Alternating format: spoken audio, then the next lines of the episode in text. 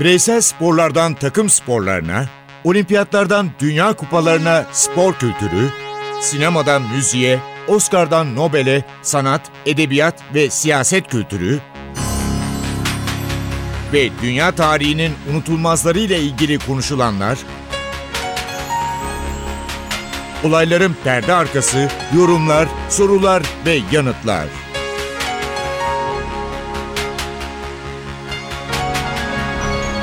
Ercan Taner ve Mert Aydın'la Ateş Arabaları başlıyor.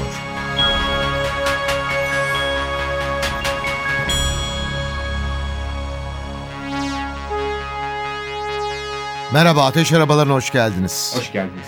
Johan Cruyff'tan sonra dünya çok önemli bir futbol değerini kaybetti. Cesare Maldini. 5 Şubat 1932'de başlayan hayat geçtiğimiz günlerde, geçtiğimiz hafta sona erdi. Oğul Paolo Maldini ve onun oğlu Maldini ailesi hepsi futbolcu. 1963 yılında Milan takımıyla Cesare Maldini Avrupa Şampiyon Kulüpler Kupası'nı kazandı.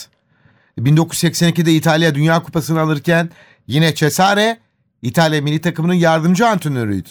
1998 Dünya Kupası'nda İtalyan milli takımının başında görev yaptı ve şanssız bir şekilde çeyrek finalde İtalya Fransa'ya penaltılarda elenmişti. Ama Cesare yetiştirdiği oyuncularla bayağı alınacak. Futbolculuğuyla anılacak. İşte Buffon, Cannavaro, İtalyan futboluna yön veren Totti. Bunların hepsinde Cesare Maldini'nin imzası var. Ve tabii ki oğul Paolo Maldini. Cesare Maldini e, oğlu gibi bir savunma oyuncusu e, futbolculuk döneminde. O sol bek değilmiş ama Maldini gibi e, sağ bek olarak zaman zaman oynuyormuş ama ağırlıklı olarak da e, defansın ortasında ve son bölümde de libero mevkiinde e, görev yapan bir savunma oyuncusuna göre ayakları çok iyi, yetenekli bir e, futbolcu olduğunu okuyoruz. Öyle söyleyelim. Ama futbolculuğu kadar teknik adamlığıyla da senin de özellikle belirttiğin gibi tanınan bir isim. Özellikle de İtalya Federasyonu'nda çalıştığı dönemde önce İtalya milli takımında yardımcı hocalık, ardından 10 yıl süren bir Ümit milli takım macerası. Senin bahsettiğin oyuncuları e, ortaya çıkaran isim olarak. Ardından 2 yıllık bir A milli takım macerası, çok kısa bir Milan macerası ve en sonunda da 2002 Dünya Kupası'nda Paraguay'ı beklenenin ötesine çıkaran, yükselten bir teknik direktör olarak e, Cesare Maldini'yi gördük. Nasıl diyelim hani o e, güzel giyinen, bir anlamda oğlunu anımsatan bir kişiden bahsediyoruz. Yani işte yakışıklı, e, şeyde çok popüler, hayatta, özel hayatında bir kişi ama altı çocuk. Bayağı kalabalık bir aile. Kalabalık bir aile. Ve futbolcu bir aile. Şöyle yapalım. İtalyanların unutulmaz şarkısıyla Cesare Maldini'yi uğurlayalım. Kim söylüyor şarkıyı ve yıl? Toto Cutugno 80'lerin başına gidiyoruz. L'Italiano. Lasciatemi cantare con la chitarra in mano. Lasciatemi cantare. Sono un italiano. Italia, gli spaghetti al dente. E un partigiano come presidente. Con l'autoradio sempre nella mano destra, un canarino sopra la finestra. Buongiorno Italia con i tuoi artisti, con troppa America sui manifesti, con le canzoni, con amore, con il cuore, con più donne, sempre meno suore. Buongiorno Italia, buongiorno Maria con gli occhi pieni di malinconia.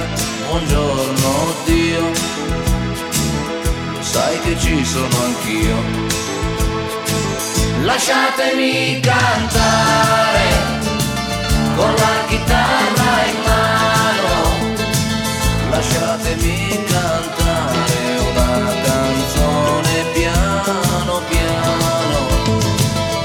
Lasciatemi cantare perché ne sono fiero, sono un italiano, un italiano vero. un'Italia che non si spaventa, con la crema da barba la un vestito gessato sul blu e l'amo viola la domenica in tv.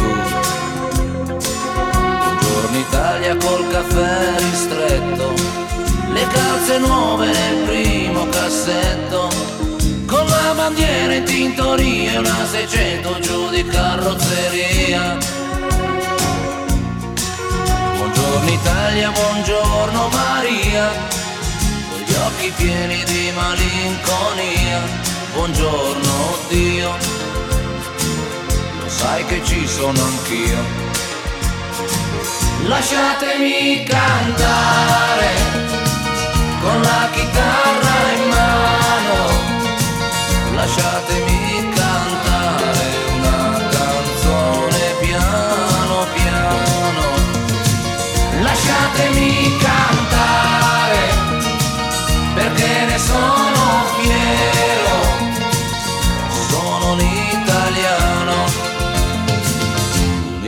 italiano vero.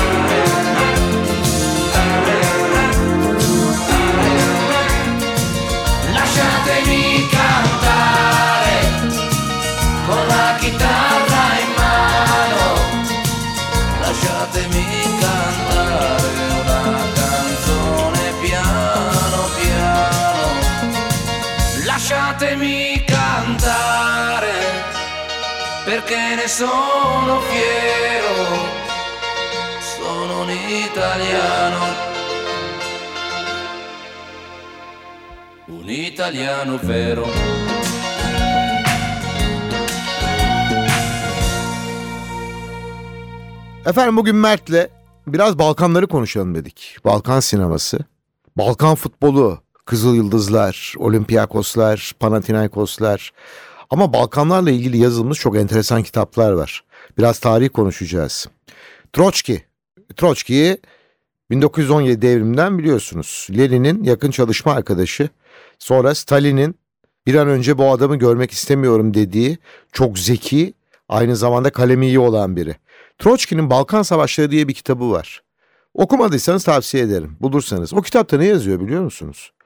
Balkan Savaşı'nın Osmanlı'yı yıkmak üzere planlandığını ve bu savaştan sonra Orta Doğu'da büyük savaşların bekleneceğini ve bunun ilerleyen yıllarda insanlığın başına bela olacağını yazıyor.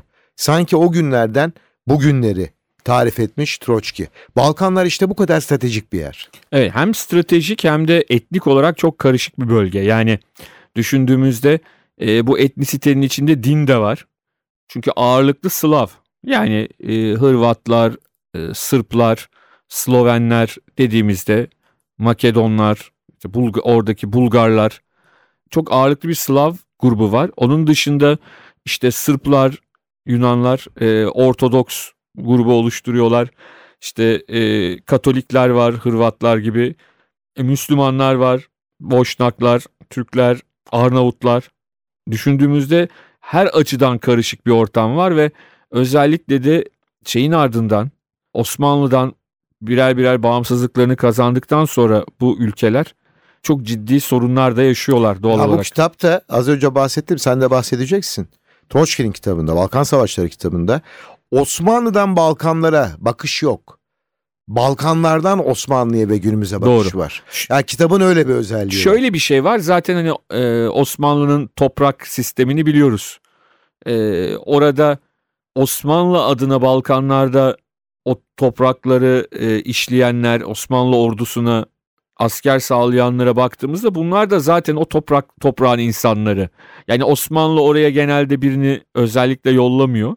Ağırlıklı olarak oraların insanları zaten bunları yönetiyor ve onların zaman zaman merkezi nasıl diyelim merkez otoritenin kaybolduğu dönemlerde kendi halklarına yaptıkları eziyetler var. Biraz da aslında o bağımsızlık savaşları ülkelerin biraz da bu şekilde başlıyor. Osmanlı'dan çok Osmanlı'ya dan bağımsızlığı kazanmaktan çok Osmanlı'nın otorite boşluğunu bir şekilde doldurma adına diyelim ki ve günümüze kadar devam eden sorunlar var. Evet e, özellikle 2. Dünya Savaşı'ndan sonra Berlin Duvarı'nın yıkılışına kadar olan dönemde Balkanların içindeki karışıklıkları dışarıdan görebilmek çok kolay değil. Çünkü büyük çoğunluğunda sosyalist ya da komünist rejimler var.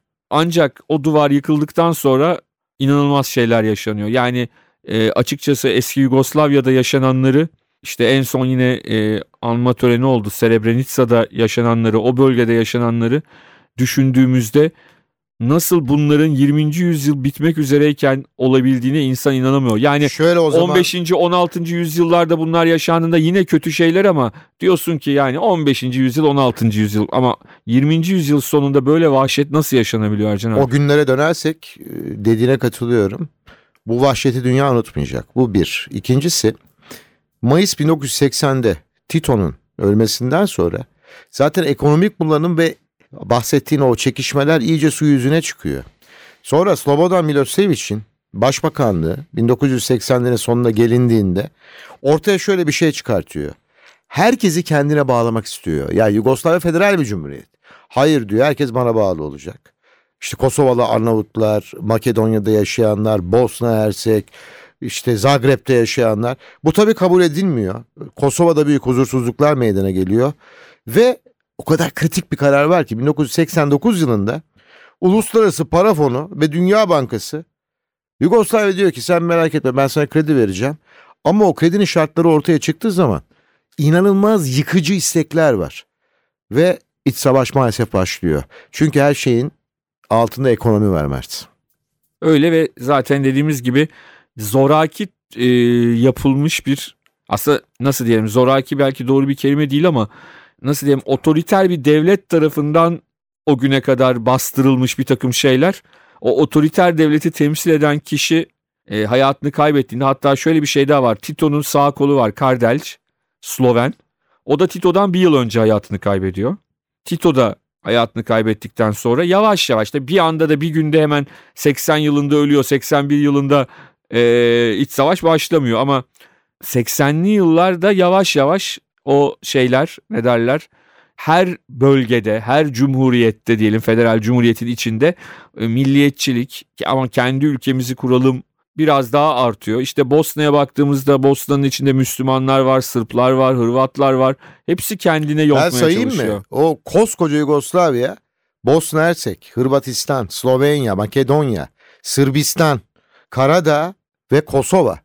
Çıkan ülkelere bak koskoca Yugoslavya'nın içinden ve şöyle bir iddia da var tabii. Yugoslavya'nın parçalanışı acaba bir NATO planı mı diye e, komplo teorileri de ortaya e, Özellikle Hırvatistan'la Slovenya'nın bağımsızlıklarını ilan etmesinden sonra Almanya'nın hemen bunları kabul ediyor olması e, bayağı o zaman bir nasıl diyelim böyle bir teoriyi de ortaya attı ama şunu söylemek lazım Ercan abi.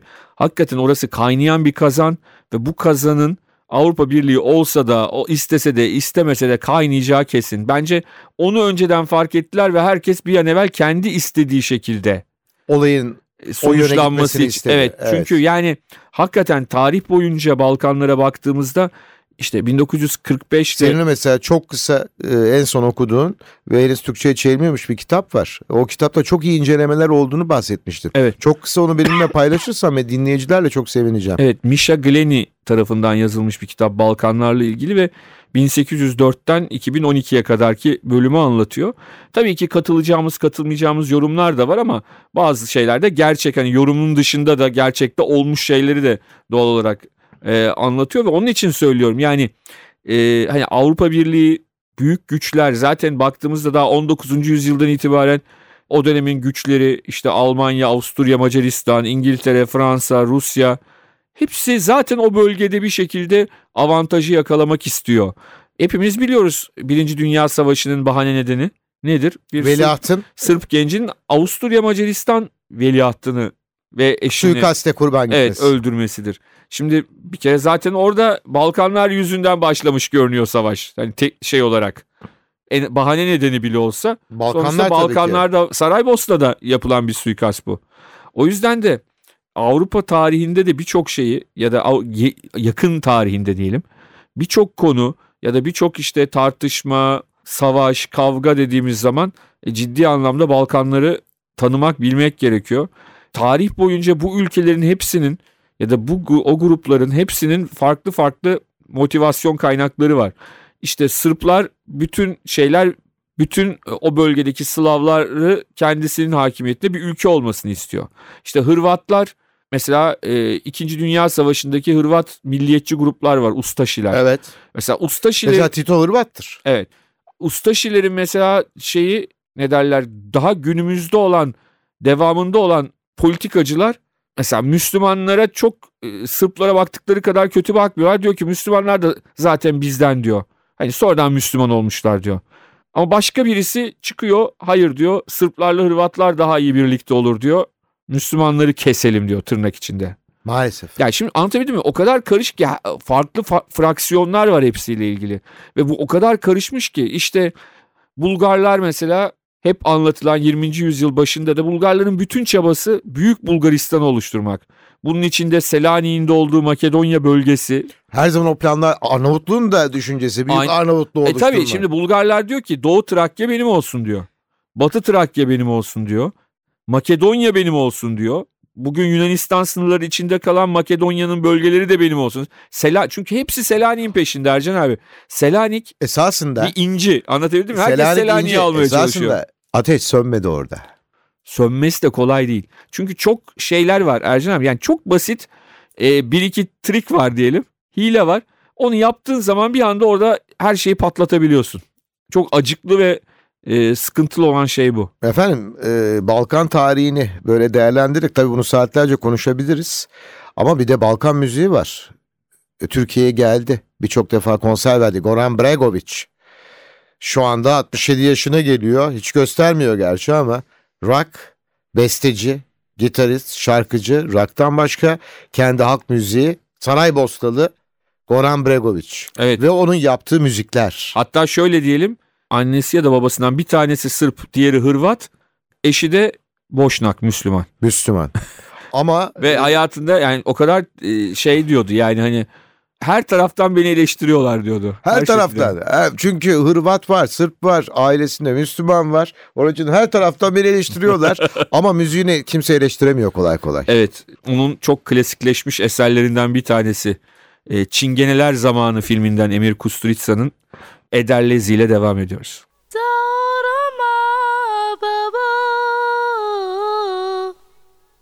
Eva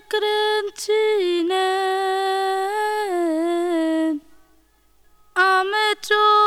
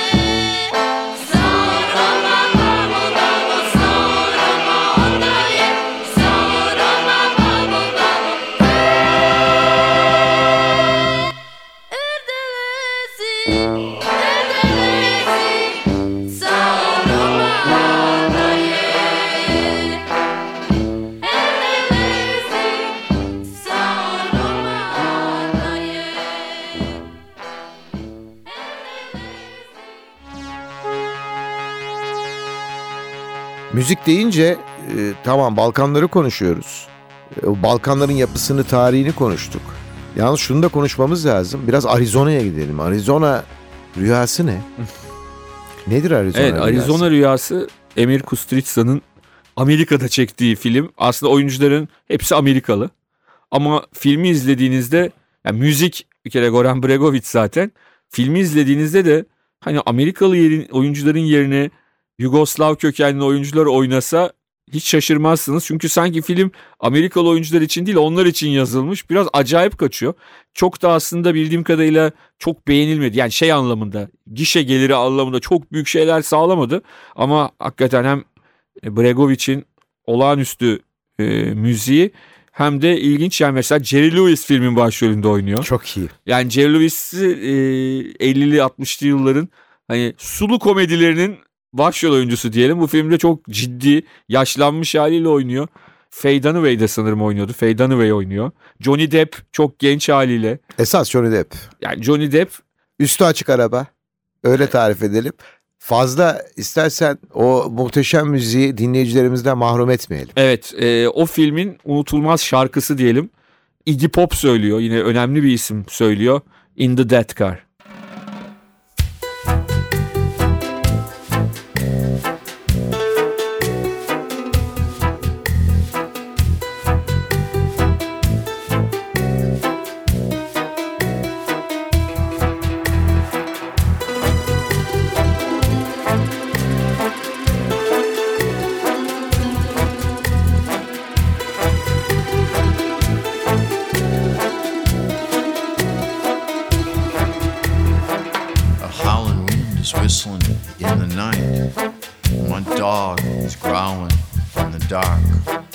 Something's pulling me outside to ride around in circles. I know you have got the time. Cause anything I want, you do. We'll take a ride through the strangers who don't understand how to feel. In the death car, we're alive.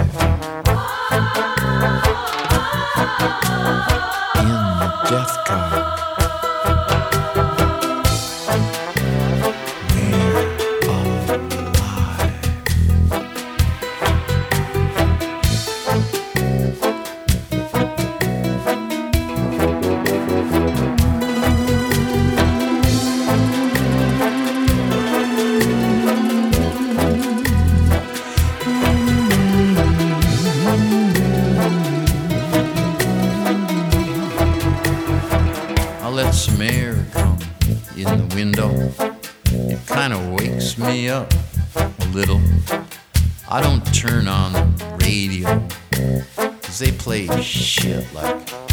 know, when your hand was down on my dick, it felt quite amazing. And now that that is all over, all we've got is the silence in the death car. We're alive. In the death car.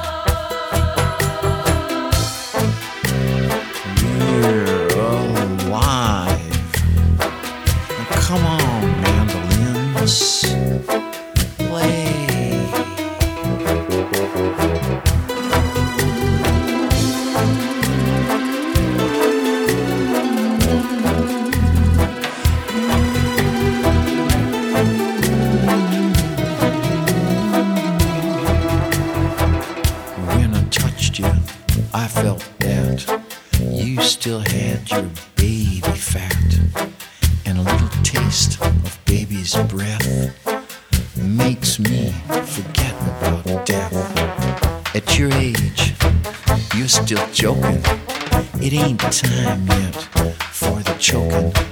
So now we can own the movie and know each other truly. In the death car,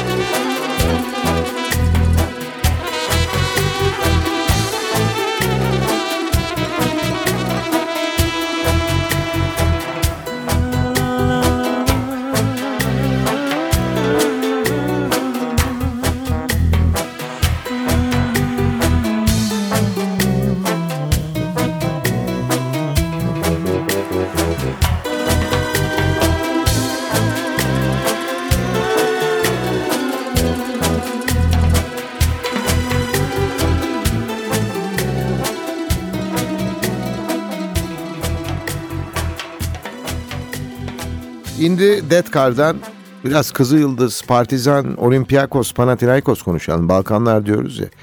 Kızıl Yıldız şimdi de bu savaş her şeyi mahvetti. Yani Yugoslavya basketbolu bitti. Balkanlarda o olay sona erdi. Kızıl Yıldız mesela Avrupa Şampiyon Kulüpler Kupası. Partizan'ın yine finalleri. E, Olympiakos'un yine finalleri. Bunlar Balkan futbolunun dünya futbolunda Bulgaristan milli takımının başarıları. Yugoslavya milli takımını futbolda zaten söylemiyorum bir ekoldür. Bulgaristan milli takımı bile bir aralar dünya futboluna tamamen ağırlığını koymak istiyordu. Bolevler, Kolevler, en son Bulgar futbolunun en yetiştirdiği önemli isim Hristo Stoichkov.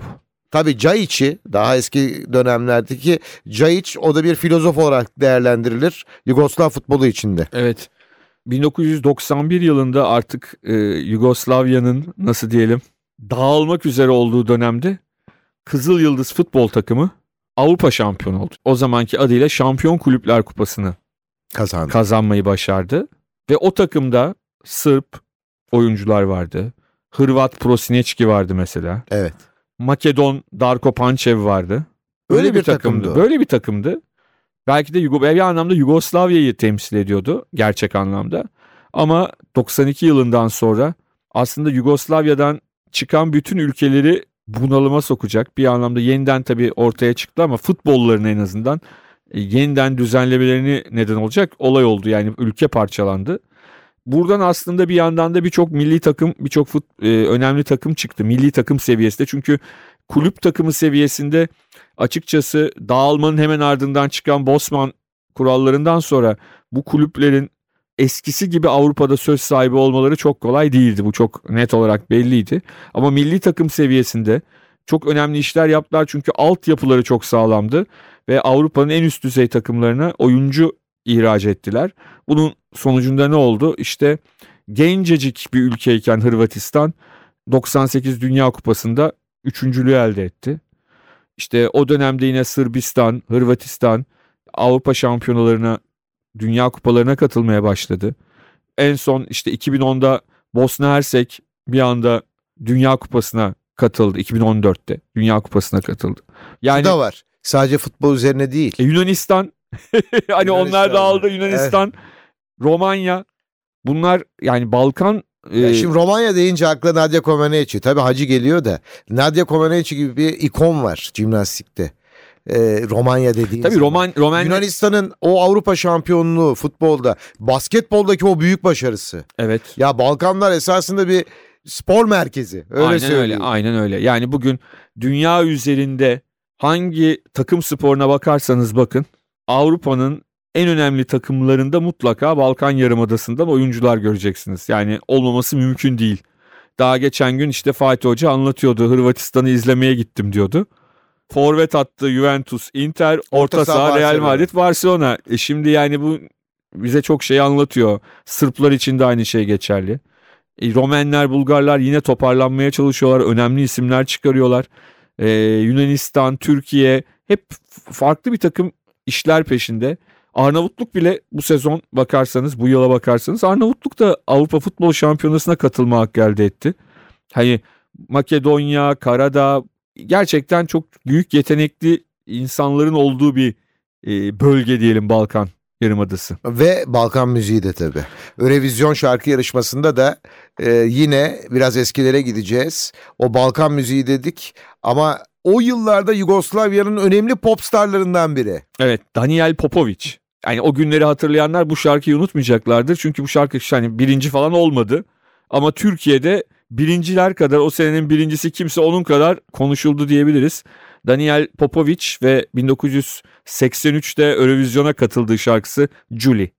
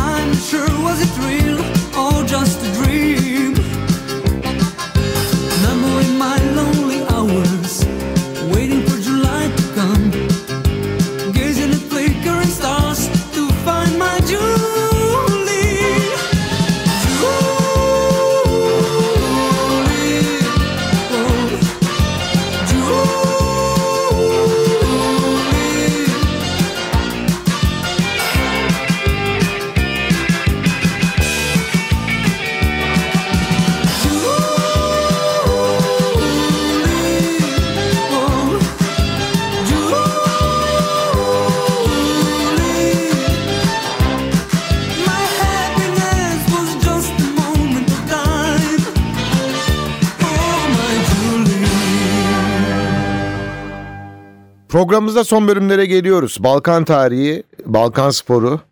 En başta Cesare Maldini ve artık biz kapatacağız ama Balkanlardan ayrılmayalım Mert. Evet bu kez Yunanistan'a gideceğiz. Ee, Yunanistan'dan da aslında yine çok iyi bildiğimiz bir şarkıyla veda edeceğiz. Türkçesini çok iyi biliyoruz çünkü bu şarkının da Türkçesi yapıldı. Yeni türkü Muratan Mungan sözlerini yazdı. Yeni türkü yorumladı. Biz ise Haris Alexiou yorumunu dinleyeceğiz. Alexiou karşınızda. Haris Alexiou, Olase Timuzun ya da bizim bildiğimiz adıyla Olmasa Mektubun. Bir programın daha sonuna geldik. Ben Ercan Taner. Ben Mert Aydın. Hepinize mutluluklar diliyoruz. Hoşçakalınız. Hoşçakalın. Όλα σε θυμίζουν Απλά και αγαπημένα Πράγματα δικά σου. Καθημερινά Σαν να περιμένουν Κι αυτά μαζί με μένα Να'ρθεις κι ας χαράξεις. Για στερνή φορά όλη μας η αγάπη την κάμαρα γεμίζει. Σαν ένα τραγούδι που λέγαμε κι οι δυο. Πρόσωπα και λόγια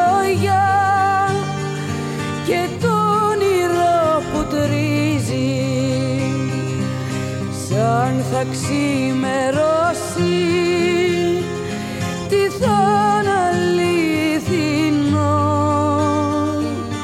Όλα σε θυμίζουν απλά και αγαπημένα πράγματα δικά σου. Καθημερινά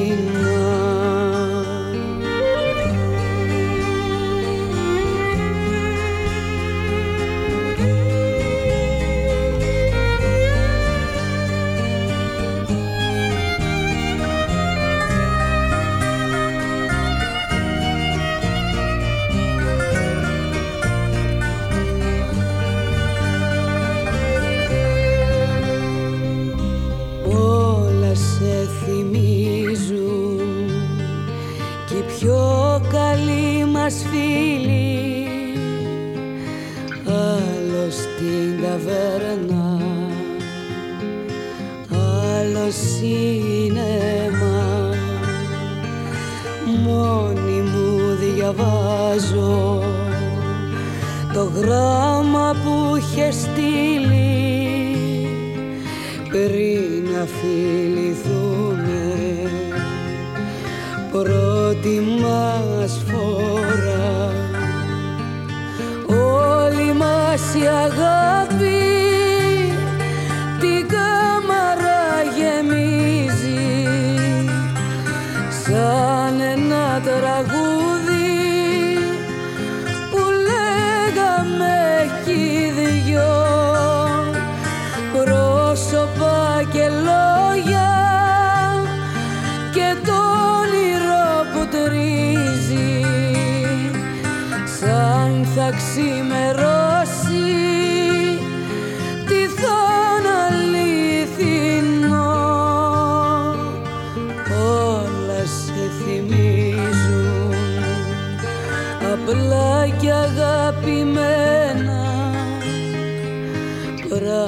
πράγματα δικά σου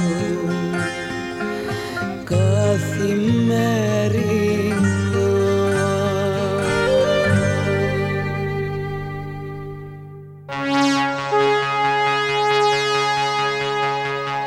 Ercan Taner ve Mert Aydın'la Ateş Arabaları.